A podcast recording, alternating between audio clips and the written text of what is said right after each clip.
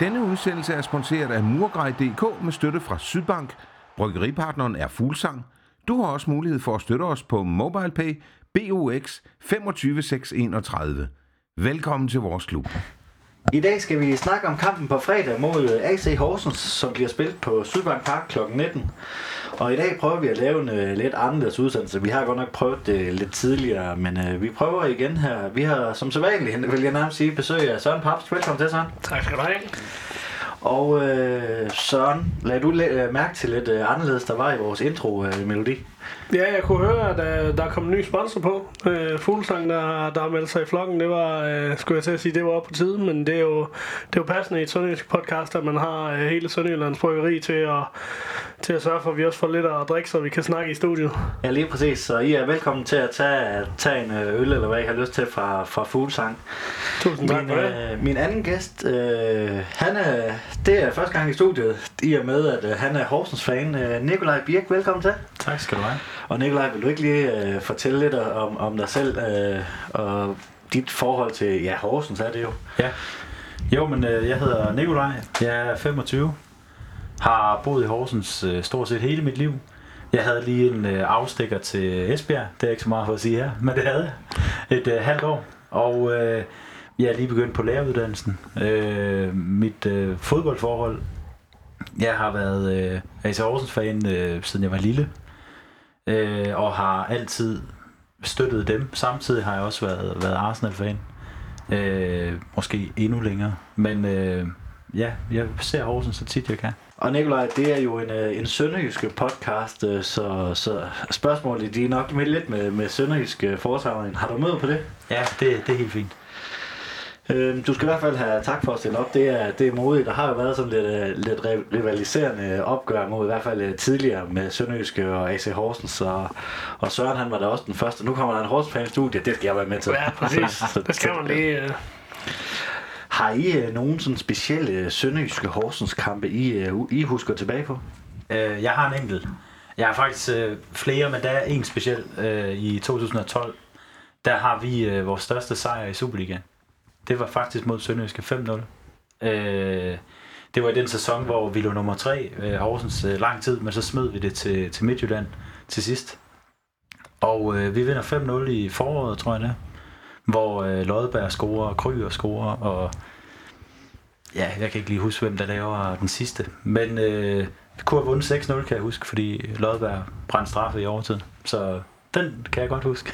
Det var forfærdeligt, men hvad med dig? Det der forhåbentlig lidt mere positivt. Jeg kan slet ikke huske den der kamp, så det er meget rart. Men jeg kan huske en kamp, som jeg faktisk har set highlights fra for ikke så lang tid siden, af en eller anden årsag, hvor vi spiller hjemme mod Horsens i en du og dig kamp i slutningen af sæsonen, hvor Mads Azen, tror jeg det er, der får rødt kort for at slå en i brystet, og Lasse Vibe scorer 2 eller 3 mål. Og det er egentlig den kamp, der gør, at jeg er ret sikker på, at Horsens rykker ned der, og vi overlever. Så var en fuldstændig vanvittig kamp, fordi at først så får vi... Jeg tror det Mads Azen, han får rødt kort for, det er at slå en i brystet. Og så får vi straffe i samme situation, selvom bolden ikke er i spil på daværende tidspunkt, som jo er en fejldom, fordi at det kan godt være, at han skal have rødt kort, men vi kan ikke få straffe, når bolden ikke er i spil. Så det var en meget speciel kamp, og det ender jo så med at betyde, at Horsens de ryger ud, og Mads Azen, han er på vej ud af banen, smadrer han jo bander og dunke og ting og sager. Det var en vild kamp.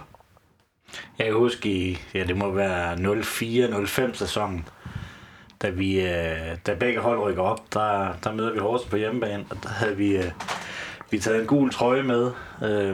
Det var før Lodberg overhovedet var i nærheden af noget, der hed Sønderjyske, og der kunne vi ikke så godt lide ham. Der havde vi skrevet Skodberg på trøjen, og så prøvede vi at få ham hen til, at han skulle lave en autograf, og jeg kan ikke helt huske, fordi det er så mange år siden, om han var halvvejs på vej hen til os, til han ser, hvad der står på trøjen, og så går han væk igen. Det er god lige. Jamen, vi skal jo snakke lidt om kampen mod Horsens. Hvor meget glæder I jer til kampen? Jamen, jeg glæder mig altid til at møde Horsens, især fordi jeg føler, at Horsens er et hold, der ligger godt til os. Nu er der selvfølgelig lidt en anden spillestil, vi har nu, end vi plejer at have, når vi har mødt Horsens. Så vi, nu det, førhen var det to hold, der mindede rigtig meget om hinanden, hvor jeg synes, vi har bevæget os i en retning, der er lidt mindre fysisk, hvor Horsens stadig er et stærkt fysisk hold, som kan blive en fordel for Horsens og kan blive en ulempe for Horsens. Altså det er lidt svært at sige, men jeg håber selvfølgelig, at vores hurtige spillere kan løbe om hjørnet med de her relativt tunge Horsens-spillere. Så er det altid, jeg synes altid, det er fedt, når vi spiller mod Horsens. Det er et luk, der har mange tilskuere, og vi har også altid mange tilskuere med i Horsens, som også gør, at det er en fed kulisse deroppe. Så det er altid nogle fede kampe. Hvor meget glæder du dig som Horsens-fan? Jamen meget. Nu har der jo lige været landsholdspause, og så er det bare fedt at komme i gang med Superligaen igen. Og igen, ja, Sønderjyske A.C., det er nogle gode kampe. Det er det altid. Der er altid mange dernede. Jeg tror også, det er den udbane, jeg har været på flest gange, fordi det er mega fedt. Så har du husket regntøj, tænker jeg, det er mange gange. Ja, mange gange der. Først lige kom tag overhovedet. Ja, jeg var der i foråret, hvor enten ikke 0-0, mener jeg, det er ikke usandsynligt. I nedrykningsspillet, mener jeg, hvor I fik rødt tidligt, og så Sivert Heltene Nielsen, han tog lige en rød åndssvagt, fordi der havde vi muligheden for at få en sejr for en gang skyld i foråret. Men det bliver mega fedt. Vil du give Søren lidt ret i det, han siger med, at sådan historisk set har holdene lignet hinanden meget, men Sønderjyske har måske prøver i hvert fald at forlade lidt det der tonserfodbold, eller hvad man skal kalde det. 100%. Jeg mener, for mange år siden, der sagde Sønderjyske, de kiggede lidt mod Horsens. Så har Horsens været ude at sige, nu, vi kigger lidt mod Sønderjyske. Så selvfølgelig minder klubberne meget om hinanden, men I har helt ret i, at Sønderjyske er gået meget mere teknisk til den, efter Glenn er kommet til. Og Horsens prøvede jo at være lidt tekniske i sidste sæson.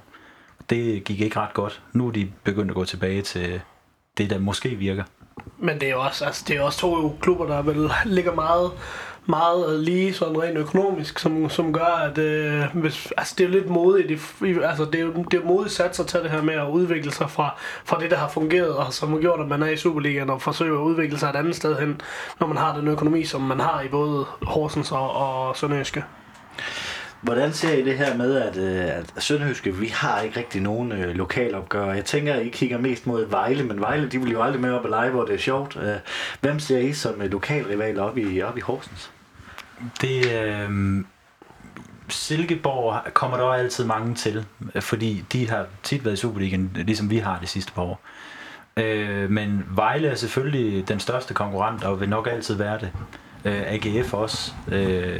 Men der er lidt med Sønderjyske. Hvorfor ved jeg egentlig ikke, men fra Horsens side af. Men der har altid været en lille rivalisering der. Jeg har vel lidt med den der 4-5 sæson, hvor begge hold rykker op, og jeg mener, at Horsens overlevede sæsonen efter, hvor Sønderjyske desværre må ned. Det er måske der er en lille rivalisering. Jeg tror også, at rivaliseringen bunder i, at det er dengang Sønderjyske kom i Superligaen, så skulle man jo ligesom finde nogen, der kaldte sine lokale rivaler, og Esbjerg var milevidt foran, som Superliga holder veletableret i Superligaen. Og dengang vi kom i Superligaen, der var Esbjerg slet ikke nogen, vi ville sammenligne os med.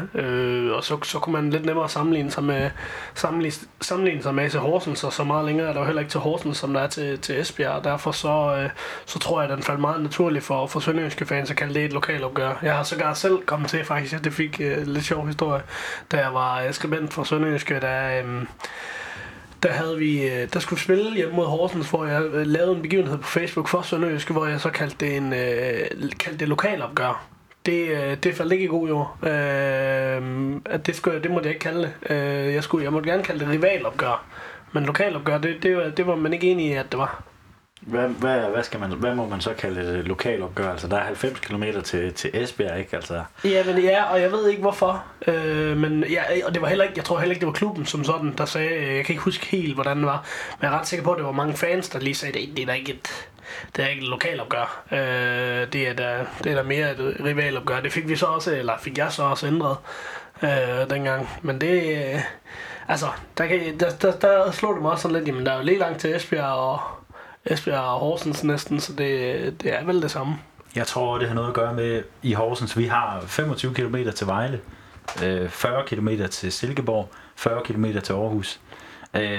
Der er cirka lige så langt til Midtjylland, som der er til Haderslev fra Horsens af. Så for Horsens er det i hvert fald ikke et lokalt opgør. Nej, det og jeg tror faktisk, nu må du sige det, at det var Horsens fans, der skrev på begivenheden, at det der ikke var et lokalt opgør. Jeg tror faktisk, det var sådan et eller andet.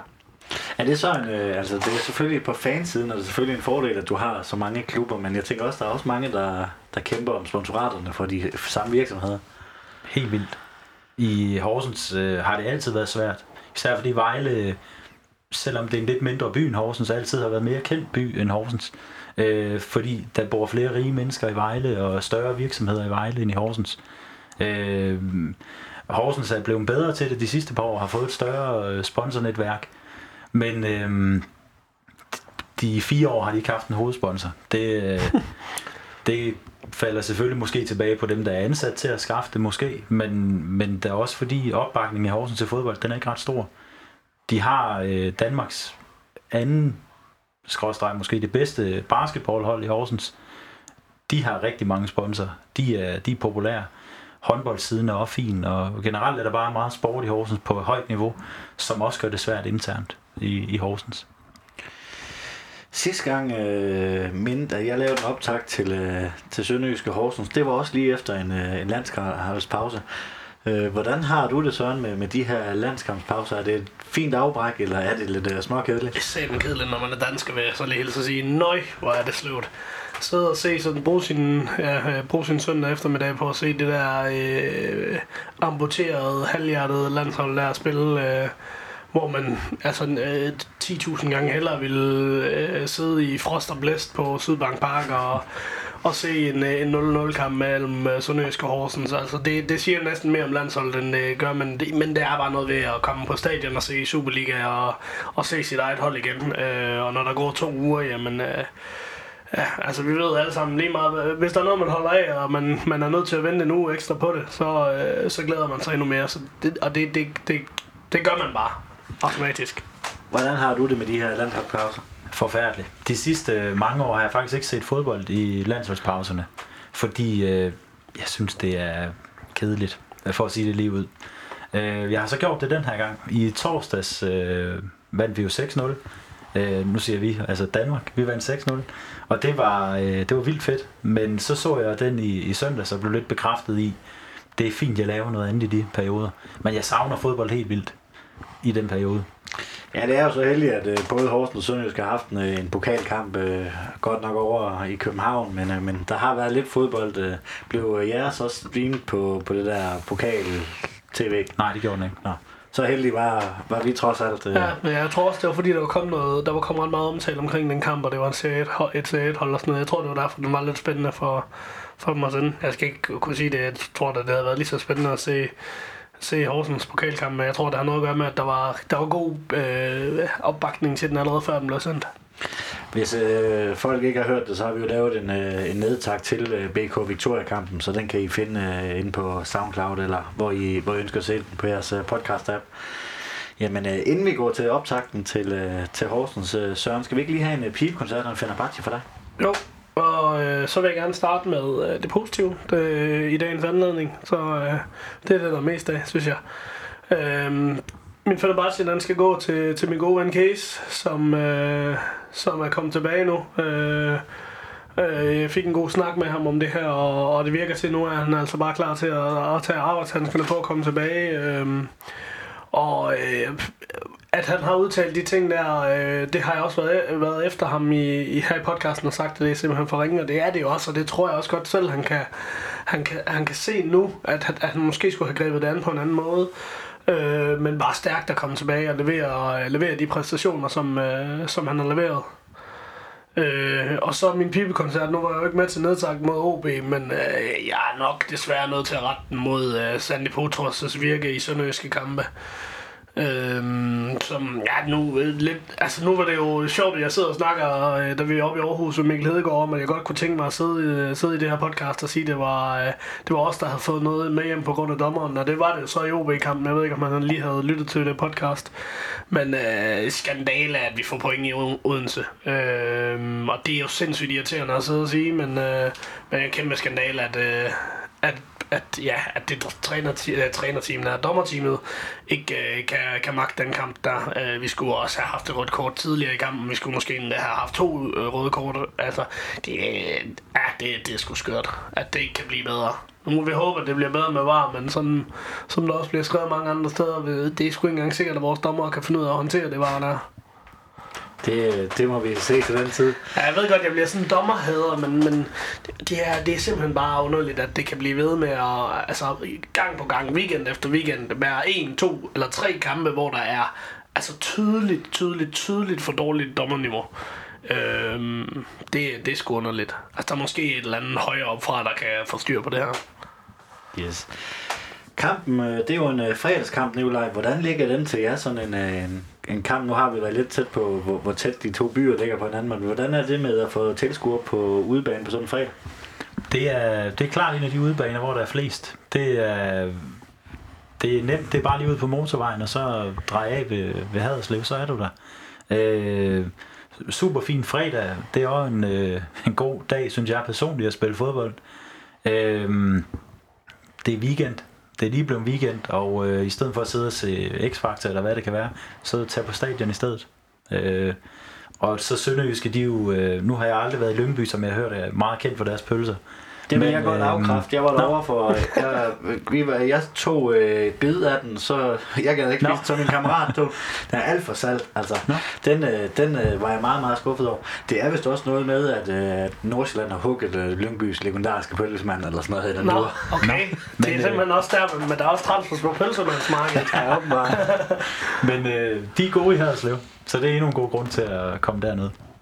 Perfekt. Hvad med dig, Søren? Tror du, der kommer mange mennesker på stedet? Ja, det håber jeg, og jeg er simpelthen så ked af, at jeg ikke selv kan være der, men det, når man arbejder i weekenden, så er man nogle gange nødt til at prioritere sit arbejde. Jeg har ikke lige tænkt over, at der var en kamp, så havde jeg nok fået rykket lidt rundt på det arbejde, men ja, altså jeg glæder mig sindssygt meget til, jeg skal selvfølgelig følge med i kampen alligevel, og jeg tror også, der kommer mange på stadion, altså... Jeg har stadig, i hvert fald i Haderslev, har vi rigtig mange folk, der kommer om fredagen. Også fordi der begynder at komme flere og flere unge mennesker, der tager op på stadion og bruger det som en slags opvarmning til at komme videre ned på den lokale bodega, skulle jeg til at sige. Ikke? Så det er, synes jeg umiddelbart, det er en kamp, der ligger godt til os, sådan en fredagskamp. Jeg har snakket med en del sønderjyske tilhængere, og de er lidt kede af de her fredag- og lørdagskamp, de bliver nedlagt. Hvordan har I det med det i Horsens?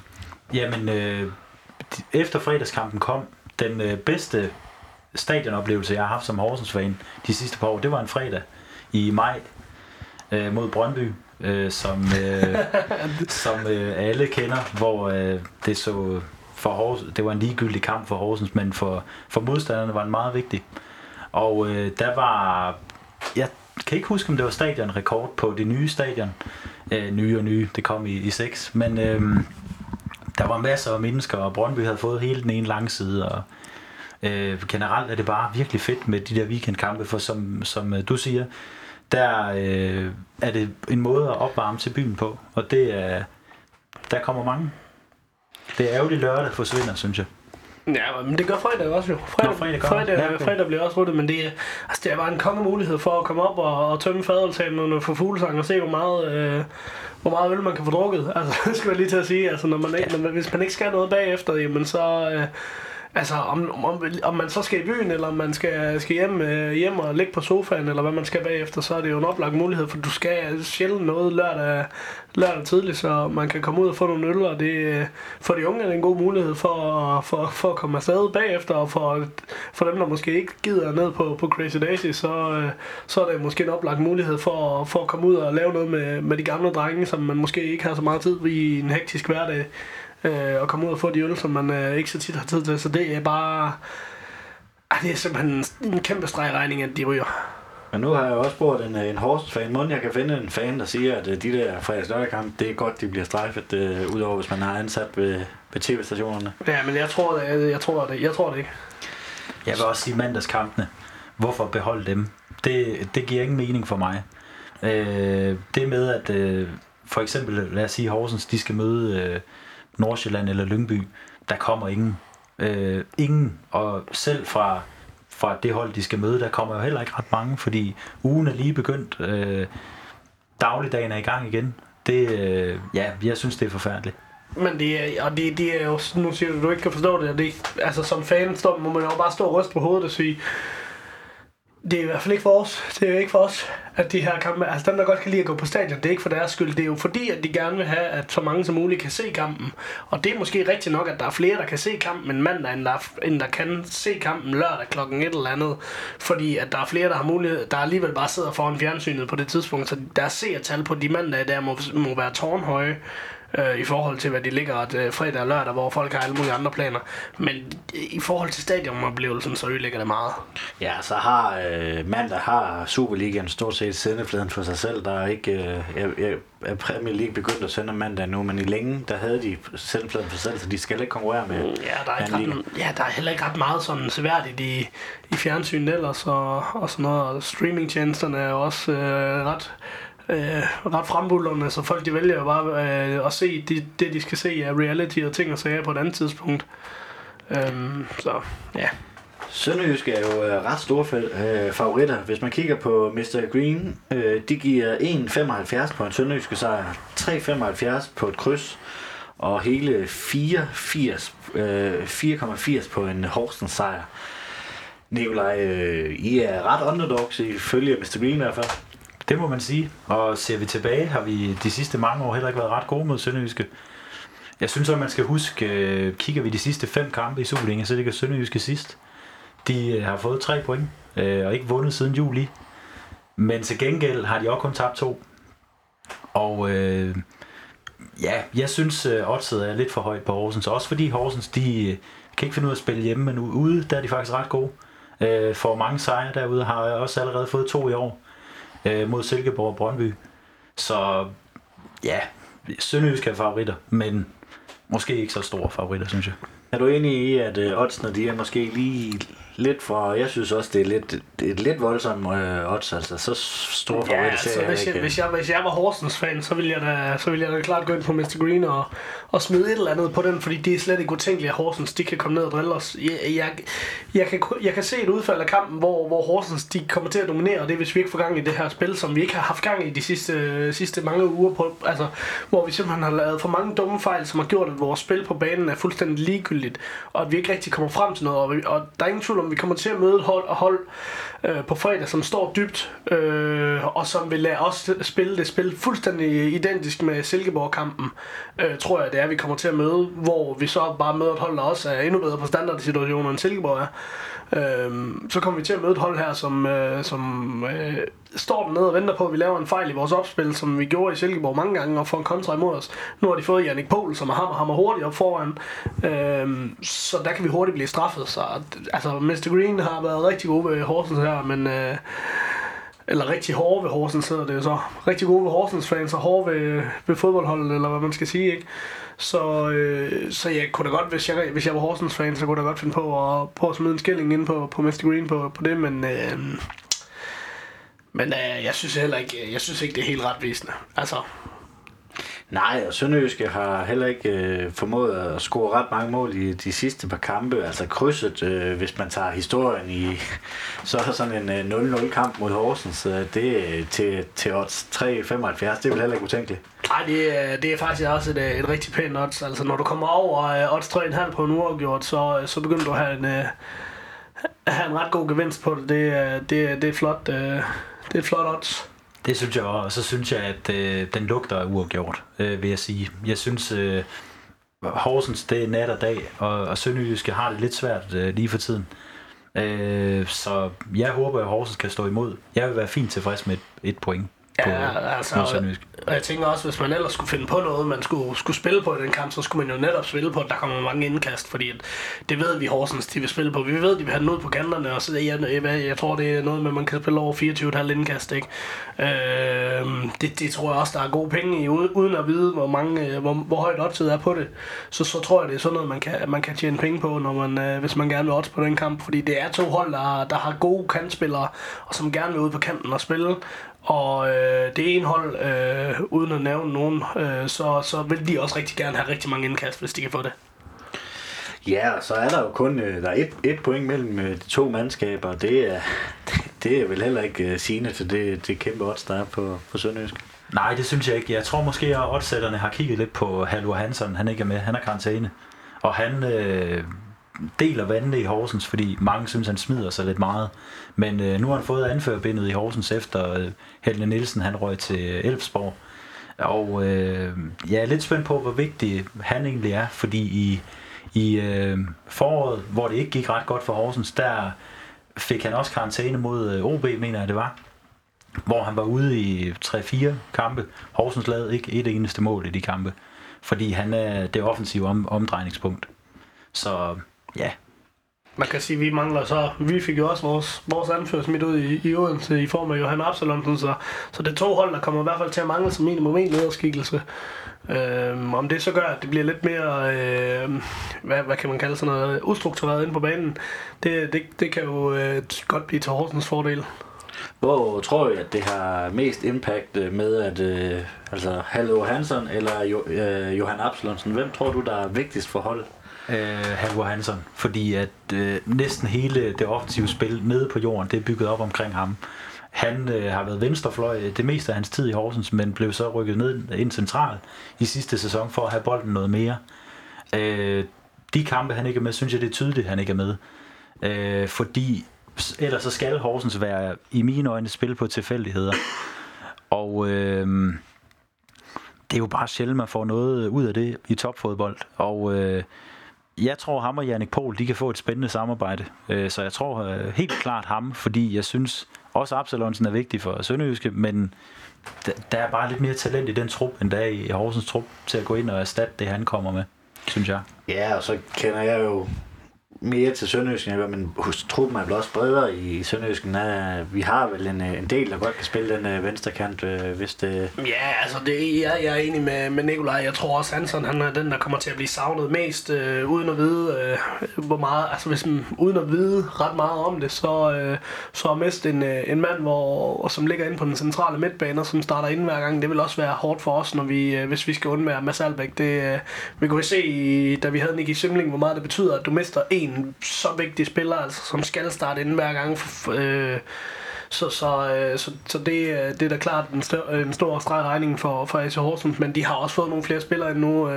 Sad vi inden udsendelsen her og snakkede om Okusun, som kan komme derind, og som også har vist, at han kan noget offensivt, ikke? Så jeg tror, at Horsens, de skal nok komme med et slagkraftigt hold, som vi skal ind og duellere med. Vi har været lidt inde på det, men Nicolaj, hvad tror du, det bliver for en kamp? Jamen, det bliver en rodet kamp. Jeg tror, holdene, de har lige haft landsholdspause. Selvfølgelig har de spillet pokalkamp, men Horsens havde mange ændringer i deres trup. Og Brock Madsen blev jo skadet i kampen mod Lyngby i sidste Superliga-kamp, så der skal ligesom også laves noget nyt op i angrebet med nok Okusun og Pohl, tror jeg. Sønderjyske er ikke så godt kørende heller, så jeg tror, det bliver en ringekamp, for at sige det lige ud. Ja, en typisk Horsens sønderjyske kamp i gamle dage. Nej, jeg er ikke helt enig med Nicolaj. Jeg tror ikke på, at vi får så rodet en kamp at se. Jeg tror, vi får en kamp, hvor vi får rigtig mange kontrasituationer. Jeg tror, det bliver meget af den kamp, vi så i Silkeborg, hvor vi simpelthen bare skal sørge for at være klogere defensivt, tage nogle bedre beslutninger dernede. Så skal vi nok få afvist Horsens, men jeg tror, det bliver en kamp, hvor vi kommer til at have bolden rigtig meget, også fordi når man kender lidt til, hvordan de træner i Haderslev, og har set en træning i ny og næ, så ved man også, at der trænes rigtig meget taktisk. Og når du har 2 uger til at træne taktisk op til en kamp, så sidder spillet der. Det er slet ikke i tvivl om, at det her det kommer til at være skabelon på skabelon, hvor man bare kan se, at det har det gjort 10.000 gange de sidste 2 uger, og nej, hvor må de være trætte af det, og lad os da håbe, det lykkes for dem. Hvor det er så de personlige fejl, ligesom i Silkeborg, der vil kunne komme til at koste os mod et Horsens-hold, som er hurtige på kontrerne, som er giftige på dødboldsituationer. Så hvis vi giver de her dumme situationer væk, jamen så er Horsens et farligt hold at spille mod. Men jeg tror ikke, vi kommer til at virke så shaky. Jeg tror, Horsens kommer til at... Altså, jeg tror bare, at det bliver en kamp, hvor vi kommer til at dominere. Og det bliver jeg tror også, det bliver en kedelig kamp. Jeg tror, det bliver en rigtig kedelig kamp, hvis ikke vi får et hurtigt mål, eller Horsens for den sag får et hurtigt mål. Der skal komme et hurtigt mål, eller et eller andet, for at det ikke bliver sådan en eller anden kedelig gang tårtrækning til den ene eller den anden side. Fordi hvis vi får et mål, hvor vi kan se, at det vi laver, det fungerer, altså et mål, der bliver affødt af det spil, vi gerne vil spille, eller det spil, Glenn gerne vil spille, så tror jeg godt, vi kan få en kamp, hvor vi virkelig bliver dominerende, både på chancer og på mål. Men får vi det ikke til at fungere, jamen så kan alt ske. Nicolaj, Horsens, I har jo det ry for at være defensivt, kommer og parkerer bussen. Er det også det, vi skal forvente på fredag, tror du? 100%. Det er... Ja, i sidste sæson gik Bo jo lidt væk fra den defensive stil, og nu hentede mange gamle spillere i form af Ludvig Thorsen og Okusun, som var på det succesfulde hold for 2 år siden, hvor de blev nummer 6 og endte i mesterskabsspillet. Og det er den nye stil. Jeg synes, det er fint, de gør det på den måde, fordi det fører point med sig. Jeg synes, Horsens i lang tid har været et mærkeligt fodboldhold, fordi at i den sæson, hvor at de blev nummer 6, der tabte de næsten ikke nogen kampe. Det gør de nu. De har tabt 5 kampe allerede, hvilket er flest. Og jeg synes, Horsens er blevet for nemme at slå, simpelthen. Og derfor så synes jeg, det er fint, de spiller på deres defensive styrker, men jeg synes ikke, defensiven er ret god. Får Horsens et mål imod sig, så falder de sammen, fordi jeg ved ikke, om det er lederskab, der mangler. Det synes jeg, de har hentet især i Ludvig, som er kommet ind, men det bliver defensivt, og så håber Horsens på en standard eller et kontramål af en art eller noget. Altså det, jeg tror, det bliver spændende at holde øje med Pohl. Se, hvordan han gør det i det her nye system, kan man sige. Men det er også det, du kan se på Bo Henriksen. Dem han henter ind, det er meget typespillere. Det er meget baseret på, hvordan han gerne vil spille fodbold. Og det er måske også derfor, at han ikke bare siger, at jeg skal have Okusun hjem på en fast aftale. Det er fordi, han skal passe ind i det system, der skal sørge for, at de overlever i den her sindssygt svære sæson. Og ligesom vi snakkede om det i sidste sæson for Sønderjyske, det her med, jamen altså på et eller andet tidspunkt, når Glenn han er langt nok ude i hampen, skulle jeg til at sige, men den her spillestil, som han vil gerne, som han prøvede jo at køre på med, til at starte med og fik tæsk, så kommer du til et eller andet punkt, hvor du er nødt til at sige, der er noget, der er vigtigere end spillestil, og det er også det, som der foregår i Horsens lige nu, det er, at den her sæson, der er spillestil ligegyldigt. Det synes Glenn ikke, fair nok, så må vi håbe, det gør, at vi overlever. Men det er tydeligt at se på Henriksen, han har sagt, det hedder Superliga i Horsens i næste sæson. Om vi så har 5 mand tilbage, der sidder på tribunen og klapper, fordi de synes, det er så kedeligt at se på, så handler det om at overleve i Superligaen. Og det kan man jo kun have en lille smule respekt for. Jeg er ikke så vild med Bo Henriksen, men jeg har en lille smule respekt for, at han sætter klart klubben før sig selv, der kan man sige, og det er ikke for at sige noget ondt om Glenn, men Glenn han er hentet ind som en profil til det her hold. Han er hentet ind som, du skal gøre noget, det er dig, der skal sørge for, at det her fungerer. Der kan man sige, jamen Bo han er en del af A.C. Horsens, og hvis ikke A.C. Horsens er i Superligaen, så er Bo Henriksen heller ikke i Superligaen. Man kan sige, rykker vi ned, så skal Glenn nok finde nogle andre i Superligaen, der gerne vil have ham. Det kan godt være, at der er også nogen, der gerne vil have Bo Henriksen, det ved jeg ikke. Men jeg tror ikke, Bo Henriksen har sådan intentioner om at skulle ret mange andre steder, medmindre der kommer et rigtig, rigtig lukrativt tilbud. Nej, fordi det er jo to passionerede fodboldtrænere, tror jeg godt, man kan kalde det med fine ord. Havde I lyst til at være fjerdommer i sådan en kamp?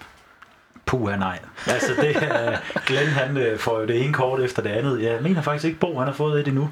Det er faktisk også flot. Og det er imponerende, ja, det er fordi... De nu sidste kamp mod Lyngby, der var kun 1200 på stadion. Og den fan, der råbte mest, det var ham på sidelinjen. Han råber jo og skriger. Det må være forfærdeligt at stå der som fjerde år. Ja, men jeg synes, det er sådan lidt komisk, fordi at de der to mænd der, de kan aldrig se, hvad de gør forkert. Altså Glenn og Bo, de kan aldrig se, når de gør noget forkert. Jeg har også taget Glenn til forsvar en enkelt gang, hvor han, det ene gule kort han får, hvor det er helt skørt. Det er den over i Lyngby, han får det helt skørt. Den han får sidst, der ved jeg ikke lige, hvad der sker. Men det er jo aldrig sådan, altså ligesom nogle spillere, når de godt ved, de har lavet et gult kort, så markerer de lige hen til dommeren med hånden i vejret og siger, altså det er fint nok, det vil de to aldrig gøre. Aldrig nogensinde. De vil aldrig føle sig retfærdigt behandlet, medmindre de, Glenn han følte sig jo faktisk retfærdigt behandlet i Odense, det er lidt vildt et eller andet sted. Hvis vi kigger lidt på statistikken, så har, som du også var inde på, Nicolaj, så har i de sidste 10 kampe, der har Sønderjyske vundet de 5 af dem, scoret 15 mål, 3 uafgjorte, og 2 vundne til A.C. Horsens, og de har scoret 9 mål i de sidste 10 kampe. Hvis man dykker lidt længere ned i det, så har Horsens kun scoret i én kamp af de sidste 5 på Sydbank Park, så der er vel også noget værdi i det. Mr. Green, de har odds 1,20 til, at det bliver kryds, 1-1 kryds. Der er der vel også lidt værdi at spille i, er der ikke så? Ja, jo, det er der, men jeg tror, man skal forsøge at kombinere det med noget andet, for det virkelig batter noget, men det vil i min optik være sådan en odds, hvor jeg vil sige, det kan næsten ikke gå galt. Men igen, nu har vi snakket om det. Der skal ikke ret meget andet til en kontra eller en standard situation fra A.C. Horsens, så kan det godt blive farligt, men jeg vil ikke være bange for at sætte mine penge på 21, hvis jeg var hvis jeg nu oddede, men det gør jeg ikke så tit, men når jeg gør, så oddser jeg oftest med hjertet, og det tror jeg også jeg vil gøre i den her situation. Nu er det nok svært for dig at svare på mit næste spørgsmål, men Mr. Green, de har også odds 3 på, at hjemmeholdet holder ren bur. Det er det vel også egentlig ret god værdi, er det? Jo, det vil jeg sige. Jeg synes med Horsens, at nu spillede de en god anden halvleg mod Lyngby, hvor de fik vendt kampen til 2-1. Men de skaber ingenting. Horsens, intet. Det er spil nede på egen banehalvdel. Det er egentlig først, når de begynder på de lange bolde, der sker noget. Og dem synes jeg godt, Sønderjyske kan stå imod med det forsvar, I har. Jeg kunne godt se den ende 0-0, vil jeg sige. Søren, hvad for et udtryk tror du, Sønderjyske kommer med? Skal vi frygte sådan en Sønderjyske AGF-kamp, hvor som Nicolaj siger, at Horsens de parkerer bussen? Det var jo også det, AGF havde held med. Ja, det tror jeg, fordi at Bo, han ved også godt, han kender sin besøgstid, og Glenn han vil frem, og den her spillestil, den skal fungere, og man har set, den kan fungere. Og han har, når man har set, den kan fungere, så skal den fungere. Så jeg tror, at 100% det bliver en kamp, hvor spillestilen den bliver tydelig. Også netop det, jeg sagde tidligere med, at du har haft 2 uger til at gøre dig klar til én kamp, ikke? Så det bliver en kamp, hvor vi kommer ud og leverer en masse forsøg på flot fodbold. Man har tit set Bo Henriksen, hvis Horsens har lukket mål ind i mange kampe i træk, så skal Horsens lige have en kamp, hvor der ikke bliver scoret et mål i hvert fald. Og det kunne godt være den kamp her, hvor Horsens virkelig stiller sig dybt i alle 3 kæder for at ikke lukke et mål ind, og så plejer de heller ikke selv at score i de kampe. Nicolaj, hvad skal der til, før at Horsens tager point med fra Sønderjylland? De skal score kampens første mål. Nu har de lige vendt en kamp her for nylig, men Horsens kan ikke skabe en kamp, så de skal score den eller de chancer, de får. Det bliver ikke ret mange, tror jeg, men de skal kende deres besøgelsestid, og det håber jeg, de gør, men det bliver svært. Det bliver rigtig svært. Søren, hvilke spillere forventer du, der bliver nøglen til en sønderjysk sejr? Jamen, det bliver først, uden tvivl, så bliver det bliver forsvaret. Det bliver vores bagkæde, fordi hvis vores bagkæde ikke fungerer, så kan det være fuldstændig lige meget, hvor mange mål vi scorer. Det igen er nødt til at referere til den Silkeborg-kamp. Selvom vores offensiv laver 3 fremragende mål, så lukker vi 3 forfærdelige mål ind. Så hvis vores defensiv de ikke er vågne, og det synes jeg, den er blevet, efter vi har fået Case tilbage, så skal det nok lykkes, så derfor så tror jeg også, at Case han bliver nøglespiller i den her kamp. Ja, fordi specielt den her kamp, der er det ret godt at have Case tilbage, fordi jeg synes, han har gjort Bangor bedre også. Jeg husker de første par kampe, der var der mange dybdegående afleveringer, der snød Bangor højt op i banen, og de fik en friløber. Med Jannik Pohls fart, det er godt, de har forstyrret det. Ja, det er ikke en mand, som Bangor skal ud og løbe alt for meget med. Det kan godt komme til at se lidt klods ud, men... Men jeg tror heller ikke, jeg føler også, at Bangor, han på trods af de personlige fejl, bliver en bedre fodboldspiller. Altså personlige fejl har i min optik ikke så meget med, hvor god en fodboldspiller man er. Det har noget med koncentration at gøre. Jeg synes, man kan se, at han bliver en bedre fodboldspiller uge for uge, med mere træning og mere kamp. Og nu har han fået truppens, i min optik, stærkeste leder inde ved siden af sig på fodboldbanen.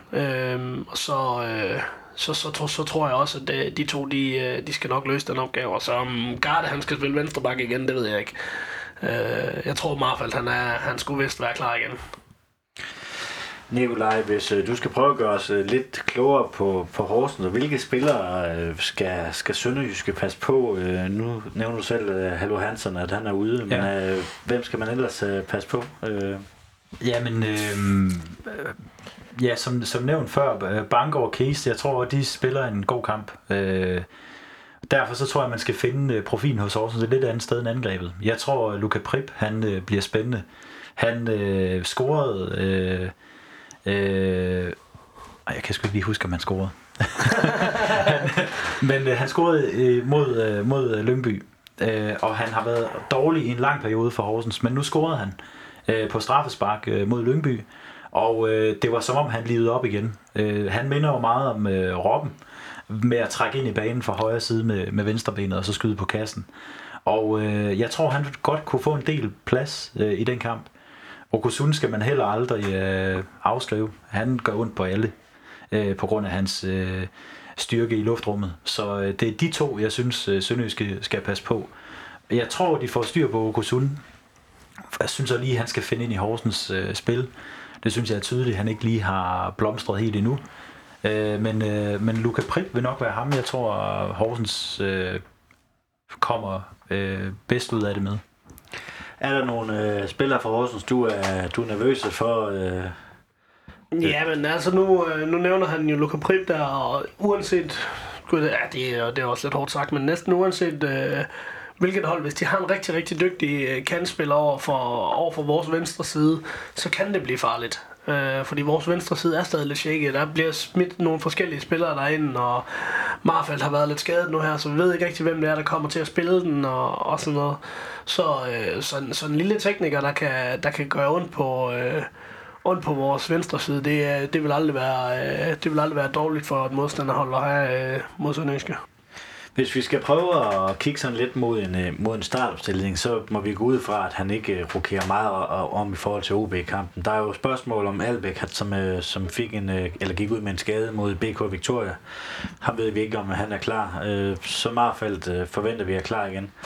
Ellers er der vel kun Absalonsen, hvem der tager den venstre kant. Hvem tror du, hvordan tror du, han får det puslespil til at gå op?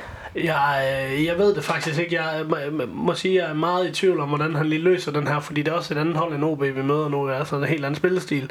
Så jeg tror, der bliver rykket meget rundt. Jeg tror, vi kommer til at se 2 eller 3 nye i startopstillingen i forhold til OB-kampen. Men med en bagkæde, der hedder Garde på bakken, og så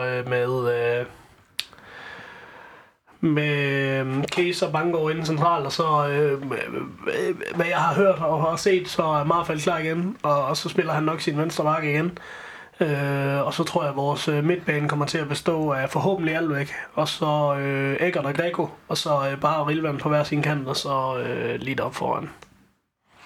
Tror du, vi kunne måske få set vores nye angriber Dobbyg, måske med 2 angriber? Tror du, det er mod et Horsens hold, man må forvente at komme til at parkere bussen? Kunne det så ikke være en fordel at have 2, der kunne løbe lidt rundt om hinanden deroppe? Det ville det helt sikkert, og Lider og Dobbyg er umiddelbart også meget samme type spillere, så der på den måde så har man 2 spillere, som en bagkæde hele tiden skal forholde sig til, laver meget eller det samme, det vil sige, at de her dybe løb og arbejder meget og kan også gå tilbage i banen og modtage bolden. Så i stedet for, at du har en stor spiller, der kan hætte den videre, og en, der kan løbe, så har du 2 spillere, der kan begge dele. Så det kunne selvfølgelig også være en mulighed, hvis det er, at Albæk han ikke bliver klar, og så bare spille Greco og Eggert derinde på den centrale. Du tror heller ikke, at Rokas han kommer i spil med hans for at finde noget rum blandt de kæder der? Jeg har lidt svært ved at... Jeg synes ikke, historikken siger, at Glenn har lyst til at bruge Aarhus mod hold som A.C. Horsens, så det tror jeg heller ikke, han gør på fredag. Nicolaj, hvis du skulle smide et bet på Mr. Green på kampens resultat, du har nævnt 0-0 på gange, er det også der, du ville smide dine hårdt tjente kroner? Ja, det tror jeg. Det bliver i hvert fald målfattigt. 0-0 kunne det godt. Det kunne godt være, at der kommer en enkelt pind, men jeg tror, det bliver en lidt søvndysende affære, som ender 0-0. Hvad med dig, Søren? Hvilket odds kunne du, eller hvad vil du spille på, hvis du skulle spille ind på Mr. Green? Jeg vil spille over 24,5 indkast og kombineret med, at Sønderjyske vinder 2-0. Fordi jeg tror på, at vi har arbejdet så intenst med den her spillestil, og så intenst gjort os klar til den her kamp. Og man kan sige, at i vores spillestil er der rigtig mange ting, man kan arbejde med, og det er ikke for at forklejne Horsens alt for meget at sige, at der ikke er så ret mange ting, man lige kan arbejde med i den spillestil, som Bo han har. Så det er mere på marginalerne, hvis Horsens skal vinde, end det er for os, og vi har haft 2 uger til virkelig at få styr på, hvordan vi er klar til den her kamp, så det tror jeg, at vi løser og vinder 2-0. Jeg vil også sige, hvis der er en favorit, er det klart Sønderjyske, fordi Horsens, de har de mærkelige udfald. Så ser vi lige pludselig, de taber 5-0 hjemme til AaB. Ja, kort tid efter, de har vundet 2-1 i Brøndby, ikke? Altså, lige præcis. Det er helt skørt. Det går op og ned, og det kan blive fugl og fisk med A.C. Det kan være en kamp, hvor de spiller fantastisk, og måske også hiver endnu et godt resultat på udebane. Eller det kan være ligesom det var i AGF på udebane, hvor de tabte 2-0. Og blev kørt ud af banen. Altså, ja, det er svært at gøre sig klog på Horsens i den sæson her. Man må også sige, at Mr. Green, de giver også jer lidt ret, hvis man kigger på oddsene. Over 2,5 mål, den giver 1,91. Under 2,5 mål giver 1,91. Så de er meget, meget splittet på. Jamen og det forstår jeg godt, fordi det her, jeg tror, det har meget med starten at gøre. Altså, er der ikke scoret i første halvleg, så bliver det nok heller ikke scoret i anden halvleg. Altså, det vil jeg næsten sige. Altså, får vi ikke hul på målbylden i første halvleg til en af holdene, jamen, så tror jeg også allerede der, at Horsens begynder at være tilfreds med 0-0. Og når Horsens er tilfreds med 0-0, så er det altså en defensiv, der er rimelig betontung at komme igennem for et hold, der gerne vil, uanset hvad, forsøge at spille sig igennem det. Og jeg vil sige, at jeg tror, Horsens er tilfreds med 1 point allerede fra start af, eller 0-0 fra start af. Det vil være stort for Horsens. Jeg kan så sige, at inden for Mr. Green, der giver din 0-0, den giver 10,5 gange igen. Og en 2-0 sejr til Sønderjyske giver 8,5 gange igen. Så det er også nogle pæne odds. Ja, det må man sige. Det vil jeg da gerne tage med, hvis... Men jeg har simpelthen ikke, jeg har ikke ro i maven til at odds på resultater. Hvis jeg oddser på noget, så oddser jeg på antal mål, fordi jeg vil ikke odds på, at mit eget hold vinder alt for meget. Medmindre jeg er helt sikker på det. Jamen, skal vi ikke også lige have en pibekoncert og Fenerbahce? Hvordan, Nicolaj? Jo, pibekoncerten, det går faktisk til den klub, jeg repræsenterer i dag, A.C. Horsens. Endnu en sommer i træk henter vi en spiller, som ikke gider spille i klubben. Vi henter Jannik Pohl sidste dag i transfervinduet. Så går der en time klokken 1 eller sådan noget. Så kommer der en nyhed, at Horsens fritstiller Nenadovic, tror jeg han hedder, som de har hentet på en fri transfer. Han nåede ikke at spille for klubben. Sidste sommer henter de Pušić, som ham gad jeg meget godt var blevet i Horsens, så havde vi aldrig købt Junker for 5 millioner. Det er det samme. Han når lige at spille kvarter mod FC København i Parken. Og så finder han også ud af, at Horsens, det gider han ikke. Jeg synes, det er underligt, at Horsens de henter de spillere der uden... det virker ikke, som om de har dialog med dem. Og for eksempel ham, Nenadovic, nu Pušić har et lidt bedre kendskab til, hvordan Horsens gør tingene. Men Nenadovic, hvorfor man ikke lige fortæller ham, vi spiller defensivt, vi spiller på standarder, fordi han virkede som teknisk spiller af, hvad jeg har set. Det undrer mig helt vildt. Jeg synes, det er flot, Horsens, de er en klub, som ligesom sætter mennesket over, fordi der er heller ingen grund til at beholde en spiller, slet ikke med så lille et budget, som Horsens opererer med.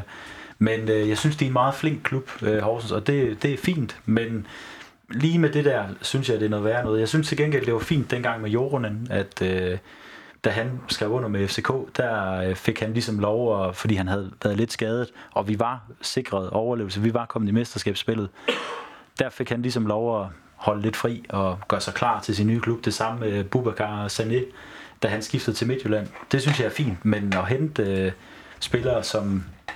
ikke ved noget om klubben, det synes jeg er forfærdeligt. Ja, det er lidt underligt.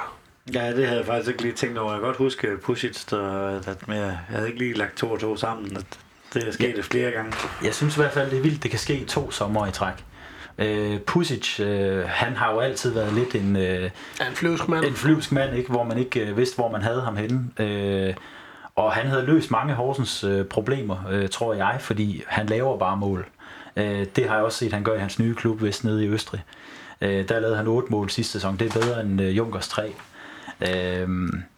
Men ja, min Fenerbahce, det går egentlig til Superligaen generelt. Jeg synes, det er virkelig fedt at være Superliga-fan lige for tiden. Jeg synes, tilskuertallene stiger. Nu kom Niklas Bendtner også, og det har i hvert fald fået interessen til at stige. Jeg synes, der er meget fokus på den, både med fra mediernes side, men også fra selvstændige medier, ligesom det her medie eksempelvis. Jeg synes bare, det blomstrer lidt. Jeg synes, Superliga har været lidt en grå mus i et par år. Men det er fedt at være Superliga-fan lige for tiden, synes jeg. Der er også mange tiltag, og der sker noget online, hvor man kan se nogle ting og sager, og få gjort lidt ud af det her med månedens spiller, og altså der er noget, man kan følge med i hverdagen. Når der ikke lige er noget fodbold, så kan man stadig føle, man er lidt tæt på, hvor man kan sige førhen i, altså nu er man nødt til, kan jeg bare tage det tilbage til da jeg startede som skribent i Sønderjyske, der, altså der var det jo to år efter, man har fået en Facebook, ikke? Altså der var lang vej, rigtig, rigtig, rigtig lang vej, til at man kunne blive et hold, der rent faktisk var på de sociale medier. Og nu synes jeg egentlig, at alle Superligaens hold er kommet godt med, godt hjulpet af de Superliga-medier, der er i forvejen. Ja, nu når du nævner Bendtner, så kunne jeg da godt lige tænke mig at høre dig, Søren, til at Nordslesviger, de var ude, og hvor Hans-Jørgen Heisen har bekræftet, hvor man har spurgt på Niklas Bendtner, hvis alt andet skulle gå galt. Hvad siger du til den historie? Det havde været meget sjovt, men så skulle vi nok lige have udvidet stadion lidt, for der var altså kom mange den han skulle have sin debut. Og det tror jeg virkelig også, der kommer tryk på op i Hobro, når de skal deroppe i FCK. Jeg tror, de slår stadionrekord eller et eller andet deroppe, fordi der kommer rigtig, rigtig mange, der vil se giraffen. Men ja, det havde da været sjovt, men om han havde tilføjet noget, og om han havde været en rigtig spiller her i Sønderjyske, det tror jeg ikke. Nej, men er det ikke sådan, altså sådan rent hypotetisk? Nu siger Heisen også, at han har været ude og forhøre sig på 50 andre spillere. Så det er vel egentlig også bare for at være klar på markedet. Men var det ikke en spiller, at selvom så kunne han give så meget marketing nærmest, at han kunne betale sin løn hjem nærmest? Det er slet ikke i tvivl om, at vi havde, altså Sport24 havde for alvor fået røven i vandskorpen med salg og trøjer, fordi det kan de i forvejen ikke finde ud af. Det er den ringeste samarbejdspartner, vi har til at... Eller den ringeste samarbejdspartner i Superligaen, tror jeg. Sport24, det er simpelthen lige til at lukke op og skide i. Dem har vi jo i Aarhus. Ja, det er så ringen. Det er simpelthen så ringen. Kan I heller ikke... Vi kan købe... Jeg tror, det er 17 elementer, vi kan købe ind på hjemmesiden. Vi kan ikke købe spillertrøjer. Der skal vi på staten. Nå, spillertrøjer kan vi købe. Og en bamse med tigeren, vores maskot. Og tørklæde, tror jeg. Det er cirka det. Det er i hvert fald ikke 17 ting i Horsens. Men de ting, ud af de 17 ting, så 14 ting vel fra forrige sæson. Altså det er simpelthen så ringe. Så der vil lede og bange for travlt, hvis de skulle til at sælge Bendtner, tror jeg. Det ville vi slet ikke kunne følge med til.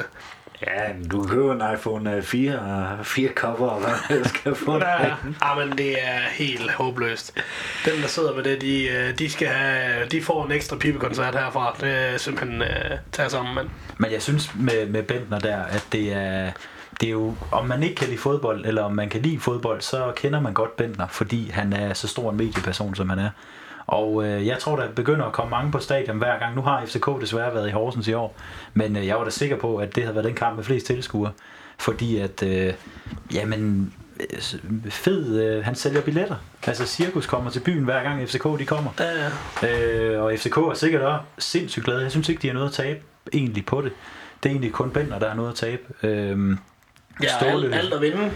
Netop Ståle, han får de gamle angriber tilbage igen med Vind og en døje. Og ja, så kan Bendtner ryge ud igen, og så kan man ligesom få bekræftet, at... Så kan det være, han ryger til Sønderjyske der. Ja, det kan godt være. Men ja, jeg synes, det bliver mega sjovt at se ham. Yes, jamen så fik vi også snakket om Bendtner her i studiet, selvom jeg havde lovet mig selv, at det, jeg synes måske også, det er lige til grænsen af, at man viser en træningskamp, fordi at Bendtner har startet alt det politik. De fik ikke vist den. Nej, den blev aflyst på grund af regn, tror jeg det var. Ja, kampen blev ikke aflyst, den blev flyttet, så de ikke kunne vise den. Ja. Nå, jamen her på falderæbet, er der noget, I mangler at få sagt? Jeg vil opfordre Horsens fans til at komme ned på Sydbank Park. Nu er det jo første gang, skulle jeg til at sige. Ikke første gang, men en af de første gange, hvor de kan stå står i lag derovre, og hvad jeg har fået at vide af de fleste udbanefans, jeg kender, der har været afsted, så er det blevet nogle gode forhold dernede, og man bliver taget pænt imod og godt behandlet. Så I må gerne komme, men I må ikke få penge med hjem. Så kom endelig. Jamen, jeg var 2 gange i Haderslev sidste år. Første gang, det var lige i starten af sæsonen, hvor I vandt 2-0, mener jeg. Hvor at, der sad vi på en af jeres langsider, fordi den var ved at blive bygget. Og så var jeg dernede der i foråret, hvor at, vi stod på den nye tribune. Og det er så fedt. Jeg er på falderæbet ved at sige, jeg har kæmpe respekt for Sønderjyske. Jeg synes, det er sindssygt fedt, den måde klubben den er blevet bygget op på.